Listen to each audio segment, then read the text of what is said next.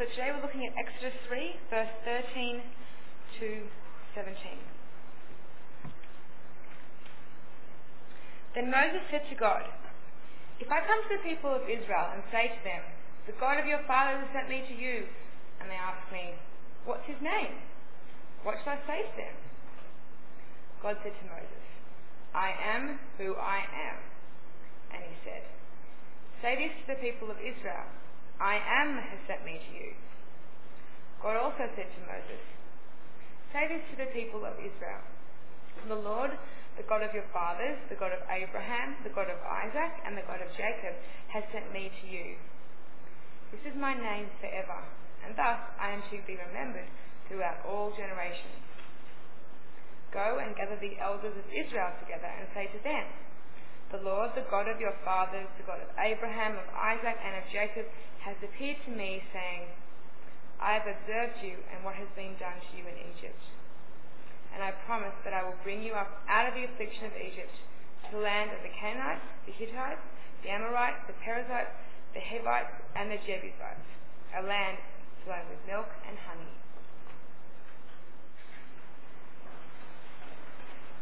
Good afternoon. Great to see you here at the EU public meeting. I'm really glad you could join us today as we continue our look at the book of Exodus in God's Word. A wise person once said this, we are a culture obsessed with success and so we are haunted by the prospect of failure.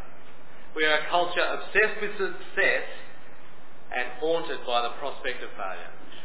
Actually, it wasn't a wise person. I made it up myself this week. Um, so I reckon it's not too bad, actually. Um, I don't know if you agree with me, though. We're a culture obsessed with success and haunted by the prospect of failure. I think we're often driven by notions of what it means to be a success. After all, who, frankly, wants to be a failure?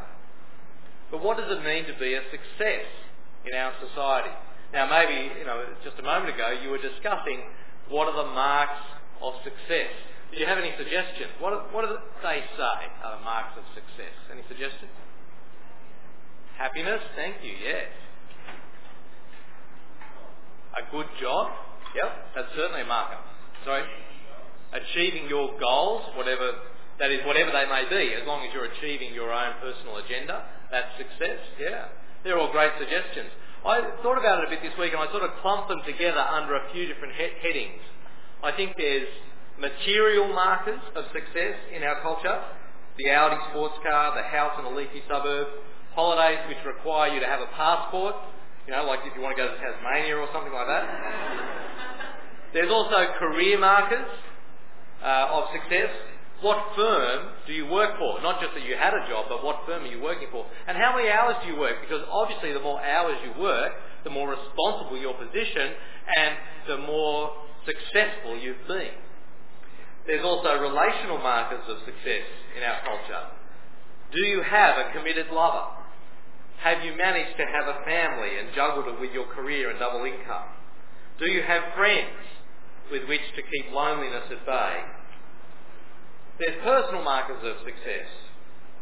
Your clothes, your shoes, your look, your weight, all are markers of success in our culture.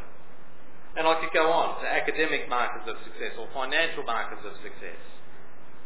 It's worth pondering, isn't it, whether any of those measures of success are truly valid. Is that really what success looks like in God's world, where Jesus Christ is Lord? Are they the markers of success? It's also worth pondering the effect that the world's messages have on us. Constantly we're bombarded. This is what it is to succeed. And then we're left with a real sense of it's so easy to fail. I could fail in so many different ways in my life. What happens if I don't make it in my chosen career? What happens if I don't find someone to love me? What happens if I end up, for goodness sake, living in the western suburbs, in a house that I don't own, paying rent, in a dead-end job with a dysfunctional family? Failure. I am a failure. I can say that because I grew up in Mount Druitt. Anyway. I think deep down, many of us fear failure.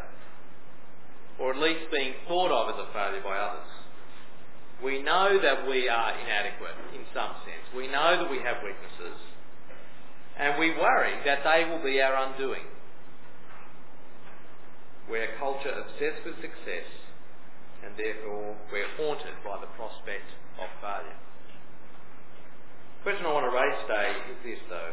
What happens when we bring God, the one true God, into this picture? Not some God of our imagination, the God of the Lord Jesus Christ. What happens when we put our weaknesses and our fear of failure together with Him? And what we'll see today as we look at Exodus chapters 3 and 4, I think will be comforting for us when we face that reality, as well as challenging in regard to this question of our own weaknesses. Now, the key truths that we'll learn when we look at Exodus 3 and 4 are not going to really be about you or about me. The key truths that will make all the difference when it comes to success and failure are about God, are about His character, are about His passions and His activity in the world. That's what's going to make all the difference. Now, in case you're joining us for the first time this week, or maybe you missed it last week, in which you can or will be able to download last week's talk from the EU website shortly, by the way. We're spending these three weeks, last week, this week and next week, looking at the beginning of this astounding book of the Bible, the book of Exodus. So a quick recap is in order. Last week, Exodus 1 and 2, what did we see there? We saw the terrible plight of God's people, the Israelites. They were in terrible slavery and oppression in the land of Egypt, outside of the land that God had promised them. And we've met Moses, this Israelite, who seemed to have some real potential as a guy who might rescue God's people from this situation. It seemed like maybe he could be the deliverer. Yet, in Exodus 1 and 2, we realise that this guy with so much potential is actually in exile from his own people. He's stuck in the land of Midian and can't even get back to his own people in Egypt. But the great sweet climax of chapters 1 and 2 was right at the end of chapter 2 when we read that God heard the cries of his people. He saw their situation. He was concerned for them and he remembered his covenant. He remembered the promises he'd made to their ancestor Abraham and to Isaac and to Jacob. So the question that we all were left with last week as we headed into chapter 3 was, what is God's plan? What is he actually going to do? He said he's remembered his covenant promises. What, what action is he going to take? And that's when we hit chapter 3. Now what I've done is I've divided chapters 3 and 4 into sort of three headings. And I'll spend most of my time on the first two headings. And I'm going to try to apply it as we go through. So that's just so you know how we're going to go today. So first of all, first heading, we meet the one true God, the God who makes himself known. That's who God is, the God who makes himself known. First thing the Lord God does here is he reveals his plan to Moses in Midian. And he recruits Moses for the task of bringing the people out of Egypt. How does God get Moses' attention? Well, he does it with what I call a non-burning bush. You might have heard the story before as the burning bush, which is really weird because the whole point of it is it wasn't burning. Um, you might like to have a look there. If you've got Exodus, you could open up to chapter 3. Let's have a look at verses 1 to 3 of chapter 3. Moses was keeping the flock of his father-in-law Jethro, the priest of Midian. He led his flock beyond the wilderness and came to Horeb, the mountain of God, which is also known as Mount Sinai. There the angel of the Lord appeared to him in a flame of fire out of a bush. He looked and the bush was blazing, yet it was not consumed. Then Moses said, I must turn aside and look at this great sight and see why the bush is not burned up. That's the point, right? It's not burning. So here's Moses. God is getting his attention with this non-burning bush.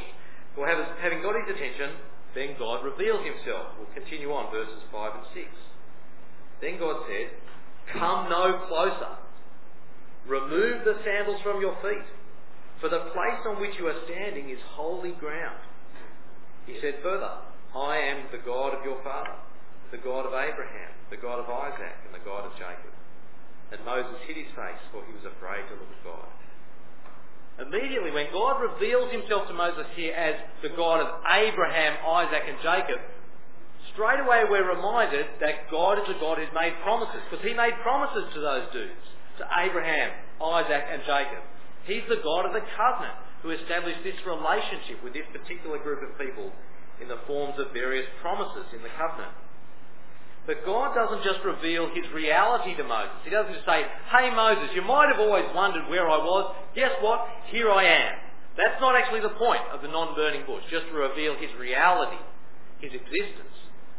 God reveals here his character. We can see this uh, here when he goes on in verses 7 to 10 to reveal his plans. He says, I am going to rescue my people. I've heard their cries. I've seen their condition. And now I'm going to come down and rescue them and take them to the land I promised. He's revealing his character, what he's like. Why does God do that? Why does God reveal his character to Moses and to us? It's because he wants a relationship with us. God is not like a train strike. Right? When a train strike is announced, oh, there's now a train strike in my life. I just sort of move around it, you know. I just, or when I'm told there's an exam or an assignment, okay, it's just a objective sort of reality that I just have to deal with. The fact that God is real is not like that in your life. Just some sort of reality you need to sort of deal with or cope with, work around. God wants a relationship with you. So he needs to reveal his character to you so that you might know how to respond to him. And that's what he does there for Moses. He reveals his character. And as we go on through the book of Exodus, we'll see that this is the way God works. When he reveals himself, he's not just revealing his existence, he reveals his character so that we might be in relationship with him and know how we ought to respond to him. Now, this would have been no small event. Having God speak to you out of a non-burning bush just imagine for a moment that you're on your way home today, you get off your bus or your train or out of your car, you're sort of walking up towards your house along the street, and suddenly on the other side of the street you see a bush that looks like it's on fire. You think, oh, okay, that's a bit weird. But then you look at it and go, but it's on fire, but it's not burning. Oh, that's really strange. And so you wander over, you have a bit of a look at it, because it'd be pretty intriguing. And then suddenly hear, come no closer. You are standing on holy ground. I am the one true God you're unlikely at that point to go, okay, well actually I'm on my way home to play some tennis. So I'll just keep going on my way. That's going to rock your world a little bit, isn't it? That's sort of going to sort of shake you up just a little bit. It might sort of start to change things a little bit. This is no small deal that God is revealing himself here to Moses in a non-burning bush. But what's it got to do with you? You weren't there. Does it have anything to do with you? How does this sort of apply to us or, or work for us? Well, it's worth pausing at this moment to reflect on what sort of method are we going to use to find some meaning in this narrative. I mean, maybe the application is if you walk home today and you do see a non-burning bush, take your shoes off because it's holy ground. Is that the application of this story? No, that can't be the application of this story. What is the point of this story for you and for me? What's our method here when we read, as Christians, narratives, accounts of what's happened many, many, many years ago? Well, the point that I want to make today is that as we read it as Christians, the key thing you've got to get on top of is the issue of continuity and discontinuity. When we read these Old Testament stories, there are continuities throughout all of Scripture. But there are also discontinuities, things that are not the same now as they were then. So, for example, one of the great continuities throughout the scriptures, both Old and New Testament, is the character of God. God's character does not change. So when God reveals his character here, his passion, his commitment for his people, that he wants to save his people, when he reveals that to Moses here, we can know that that is still true today. That is God's character. That is who God is. That's what he's like when Jesus came, Jesus didn't announce a new sort of better God, a different God. I'm a bit of a West Wing fan, which I know, I know, I know it's terrible. You know, straight away you label me as some lefty, intellectual snob, ABC viewer, whatever. I don't care really. I watched the show, it's not bad. Um, there was a moment in the current series of The West Wing which I really liked. One thing about Americans, if I can say that, not really knowing any, um, just, just knowing their TV shows, is that they're unafraid to discuss religion, which frankly in Australia we very rarely ever do. And they have, therefore they have religion in their TV shows. And there's this scene where there's the President of the United States Bartlet, President Bartlet, sitting across a tub of ice cream with a Republican leader, so a guy from the other party who's going to be a contender to be president at the next election. So two of them sitting opposite over a tub of ice cream. It's a bit unreal. Um, and they're discussing the Bible. And the Republican challenger is relating the story that as a book collector, he'd once been given a very old and valuable Bible by his wife as a present. And he was so excited, he said, to get this very valuable old Bible. So excited was he to get it that he decided to actually read it. And he started to read it and he said, I couldn't believe that Christians believe in this God, this vengeful God who would judge people in all these terrible ways. I couldn't believe that Christians would believe in such a God. If you've read some of the Old Testament, you might, you might be sympathetic to that initial response. Then the president in the show uh, responded, and his answer, his solution to this problem was, oh, well, I'm more of a New Testament man myself. That is, as though Jesus came in bringing in God Mark II, you know, the better God. Now we have a God of love and mercy and who forgives everybody. As though Jesus brought in a different God. No, one of the great continuities of the Bible is the character of the one true God. He is merciful and forgiving, and he's also just. One of the great continuities is the great character of God. But at the same time, within that continuity, there is development and progression. That is, when you get to the end of salvation history, when you get to the end of the Bible, you know more about God than you knew at the beginning. God's revelation of himself is progressive throughout history, captured for us in the scriptures. So in particular, if I just throw some of these up for us, we need to read the Old Testament in the light of Jesus Christ. Jesus Christ, who we read, has come as the fulfillment of all that came before. So I've got some verses there you can look up in your own time. Luke 24 verse 27, where Jesus says that the Old Testament is written about him. Or John chapter 5 verse 39, where he says again that the Old Testament testifies about him. Or in 2 Corinthians chapter 1 verse 20, where Paul says every one of God's promises finds its yes, its answer, its fulfillment in Jesus Christ. That is, Jesus Christ comes as the climax of all of God's revealing activity. So when we hear about God revealing himself in the non-burning bush, we need to read it in the light of Jesus, God's ultimate self-revelation. So think about what Jesus had to say about revealing God.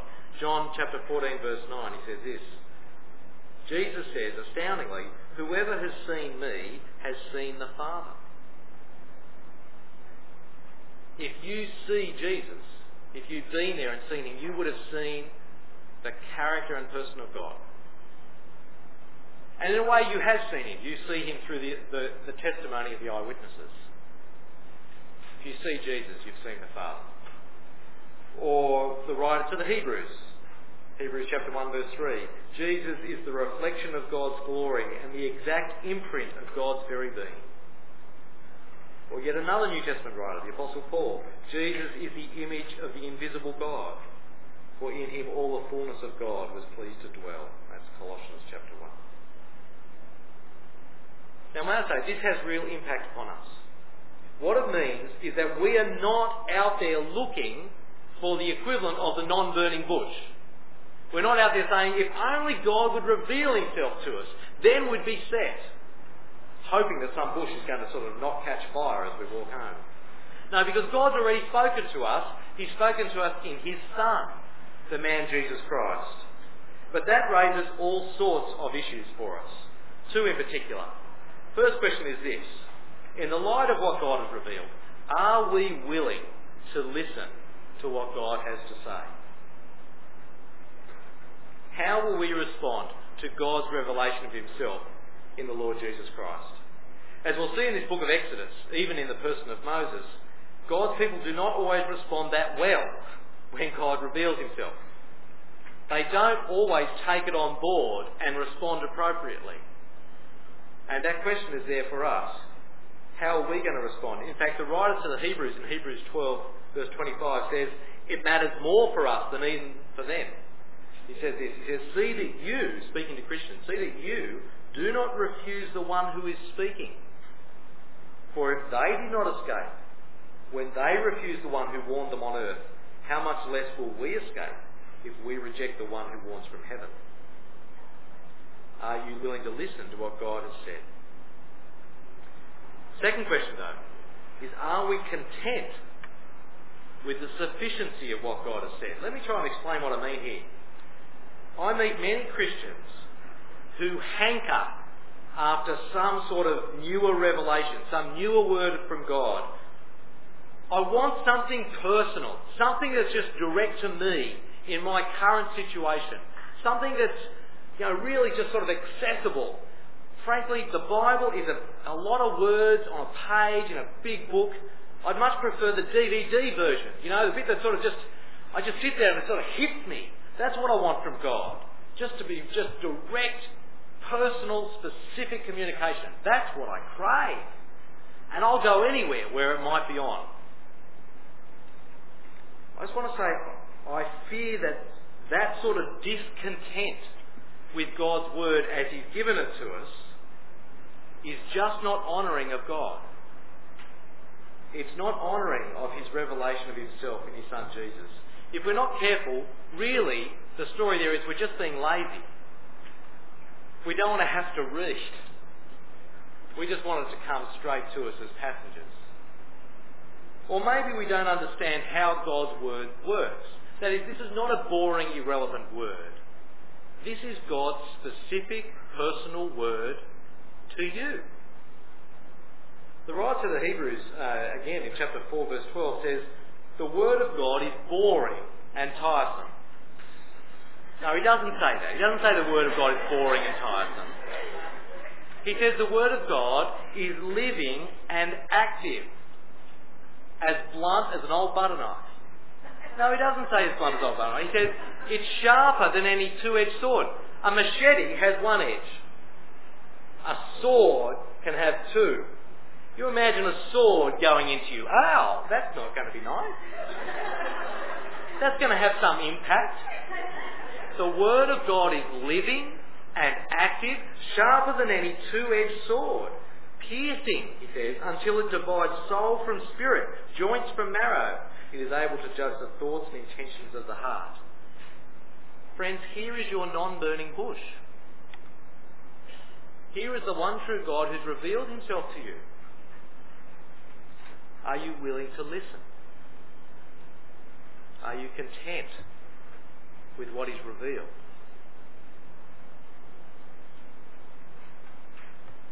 Well, let's move to the second heading for these chapters, the God who acts through weakness. That's who the one true God is, the God who acts through weakness. How does Moses respond? to God's revelation of his plan to fulfill his covenant promises to his people? The answer is not very enthusiastically. He's, he's not actually a great model for us at this particular point. In fact, Moses pulls out every single excuse he can think of to get out of being the chosen deliverer. He doesn't want a bar of this. If he could run a million miles, he would. In fact, he's got five different excuses so I, am not going to read all the way through, but I'll throw them up for you. Excuse number one that Moses comes up with. I can't do this. So there in chapter 3 verse 11. Moses said to God, Who am I that I should go to Pharaoh and bring the Israelites out of Egypt? That is, I'm not up to this. I don't have what it takes. God, you'd have to be absolutely stark raving mad to send me to Pharaoh to bring your people out of Egypt. I'm not up to that sort of task. Well, God's response, of course, is that God himself is the one who'll be doing the hard work. This is God's plan, not Moses, there in verse 12. God said, I will be with you. And then he has a very interesting thing to say to Moses. He says, And this will be the sign for you that it is I who sent you. When you've brought the people out of Egypt, you shall worship God on this mountain. The point was never Moses' capability, as though somehow he had sufficient sort of great leadership abilities that he was the one who was sufficient for this task. No, it was always, the sufficiency always lay with the one true God, whose plan it was. But it does seem that God here knows that Moses is going to struggle a bit. Maybe, maybe with pride. It's not quite clear. But what he's saying is, Moses, this will be the sign for you that I'm the one who sent you. The sign will be that when you bring the people out, together with them you'll worship me here. You'll bring them here to worship me. Just as though God sort of knows, frankly, if Moses leads all these great people out of, the, out of Egypt, out of slavery, I mean, you've got to, that's got to be doing some good things for your ego at that point.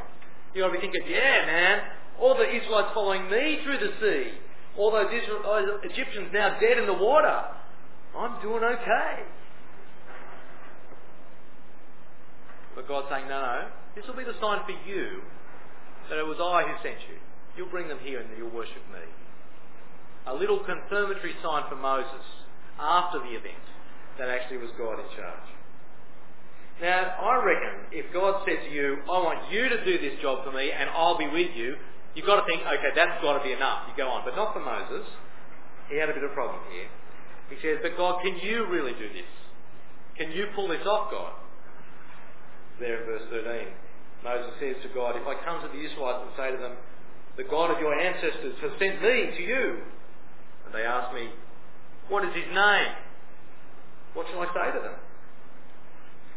You need to understand there that in the ancient Near Eastern culture, to know a God's name was to know his character, to know his power, to know his ability. His name tells you something about what he can do. And the Israelites are sitting there, they've been in Egypt 400 years. They're enslaved. They, they're not free to just go. And the Egyptians have all their own gods. You'd have to think at that point it does seem like the Egyptian gods are maybe more powerful. So when Moses comes along and said, the God of your fathers has sent me to you, he said, well what's his name? Like, can he really do this? Like, this is a big deal. And God graciously reveals his name to Moses, verse 14 and 15. He says, I am who I am. That's my name. I am the God who really is. I'm the, I'm the real deal. I am who I am. The other gods are, are, are false pretenders, just idols, make But I am the one true God. I am who I am. Tell them that I am has sent you, the God who is. And then he goes on and talks about, tell them that the Lord, in capital letters in your English Bible, has sent you. Now, a bit of background there. The Lord, in capital letters, is the way the English translators have represented the personal name of God that he revealed at that point. Which, if you were to literally translate it into English, it would just be four letters. Y-H-W-H, which sometimes people try to pronounce Yahweh, right? That was the name that God revealed to Moses, Yahweh. Why? Well, because that word in Hebrew is related to the verb to be, related to the I amness of God. I tell them that Yahweh has sent you. Uh, the reason it's represented in your Bible as Lord, well, you need to go and read your preface. If you haven't ever read the preface to your English translation, you really ought to sometime. Find out what the translators were doing. What was the story? What's the principles they've used to translate the scriptures into the language you can understand? And what you'll read there is, whenever they came across God's personal name Yahweh in the Old Testament, because the Jews, around the time of Jesus, didn't even want to say God's name in case they might accidentally say it in vain, they, they wouldn't even say his name.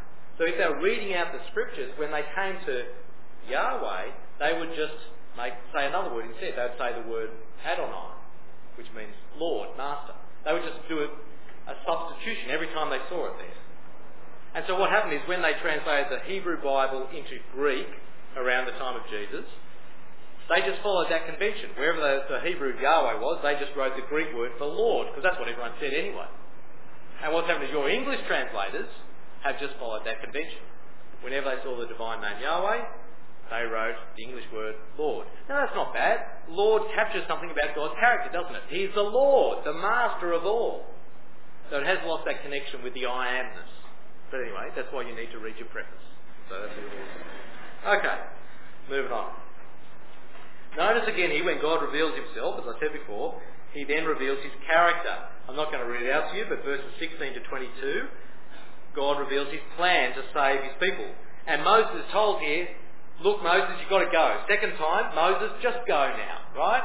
I'm, in fact, God lays it all out for him. He says, this is what's going to happen. You'll go and speak to the elders of, Israel, of the, the nation of Israel, and they will believe you.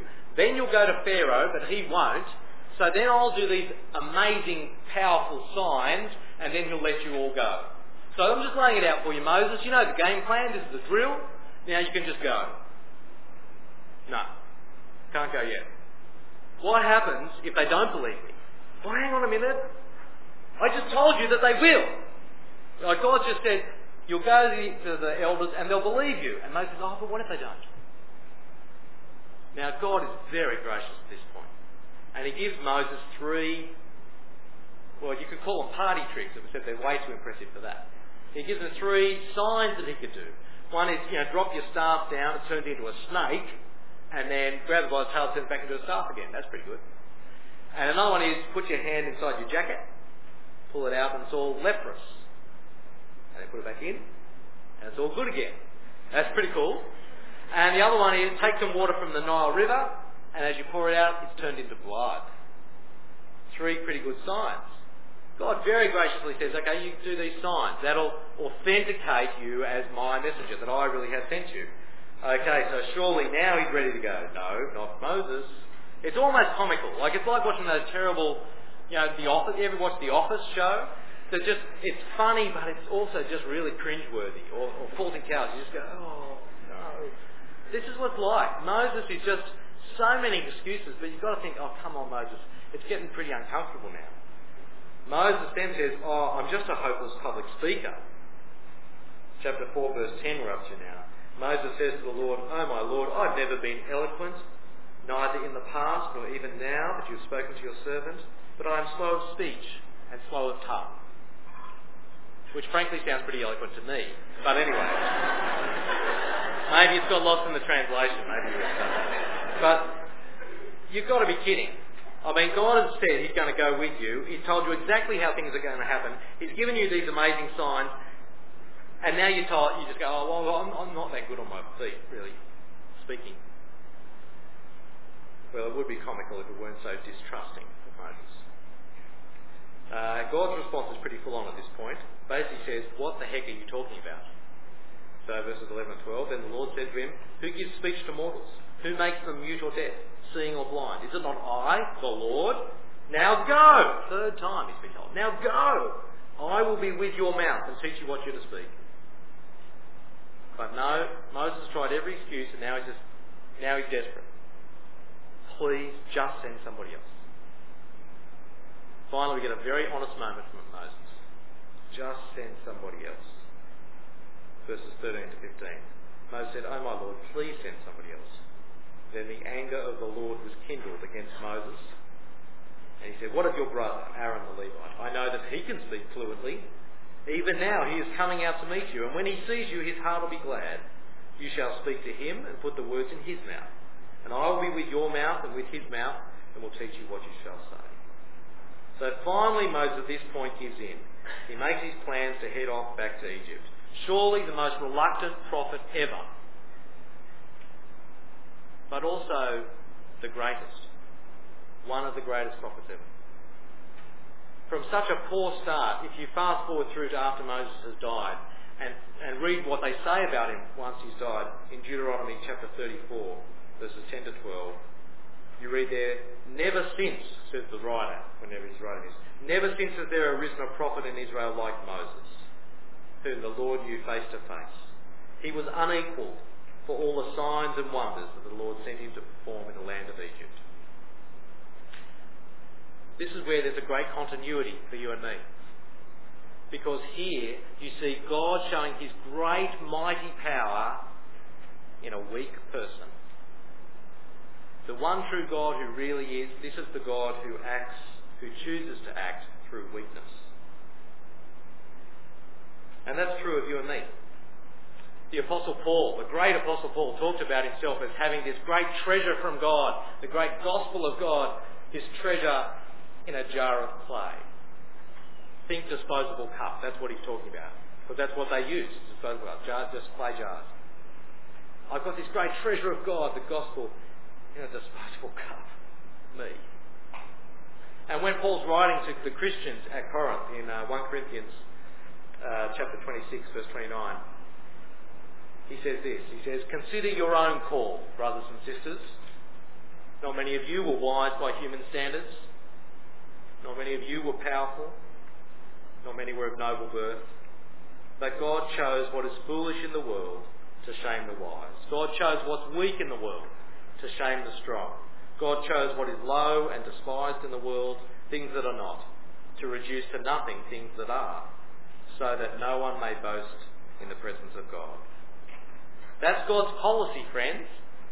He chooses to use weakness to show his great strength. You can see it in the person of Jesus Christ, the great King of all kings, the Lord of all creation, born in a manger with just a struggling few motley shepherds as subjects. You see, the great eternal Son of God become a human being and die the death of a criminal. You see the great victory over all the principalities and powers, the victory over sin and death itself, work out where? On two bits of wood outside Jerusalem. That's how God works. He shows his great, mighty, powerful strength through weakness, even through you. So go back to the markers of success with which we started. Don't be persuaded by the worldly markers of success. You may be weak in the world's eyes. You may be a failure. So what? You might end up in the western suburbs, in a house you don't own, in a dead-end job, with a somewhat dysfunctional family. So, are you in relationship with the one true God? Do you have faith in the Lord Jesus Christ? Because God has displayed his amazing power by choosing you, if you're a Christian, with faith in Christ for himself. See, the meaning of life, friends, is found not in worldly visions of success. The meaning of life is found in worship of the one true God. So my final few minutes, I'm just going to paint the contours for you for this last section, which I don't have time to go through. The one true God is the God who saves his people for worship you can see it there in uh, chapter 4, verses 21 and 23. I'll just read that to you. The Lord said to Moses, When you go back to Egypt, see that you perform to Pharaoh all the wonders that I've put in your power, but I will harden his heart so that he will not let the people go. Then you shall say to Pharaoh, and these words are terribly significant for understanding the whole history of God's people, including your identity today. Thus says the Lord, Israel is my firstborn son. I said to you, Let my son go, that he may worship me. But you refused to let him go. Now I will kill your firstborn son. But the point there is the great privilege of being God's son. Israel was not a terribly impressive nation. It was in slavery, for goodness sake. But God has this relationship where he says, this nation is my firstborn son. Firstborn means the one who will inherit everything. The son who will get all the inheritance. And there's great continuity there through the rest of the Bible. Because when you come to Jesus, God's great yes to all his promises, he's described in Matthew chapter 2 as God's son.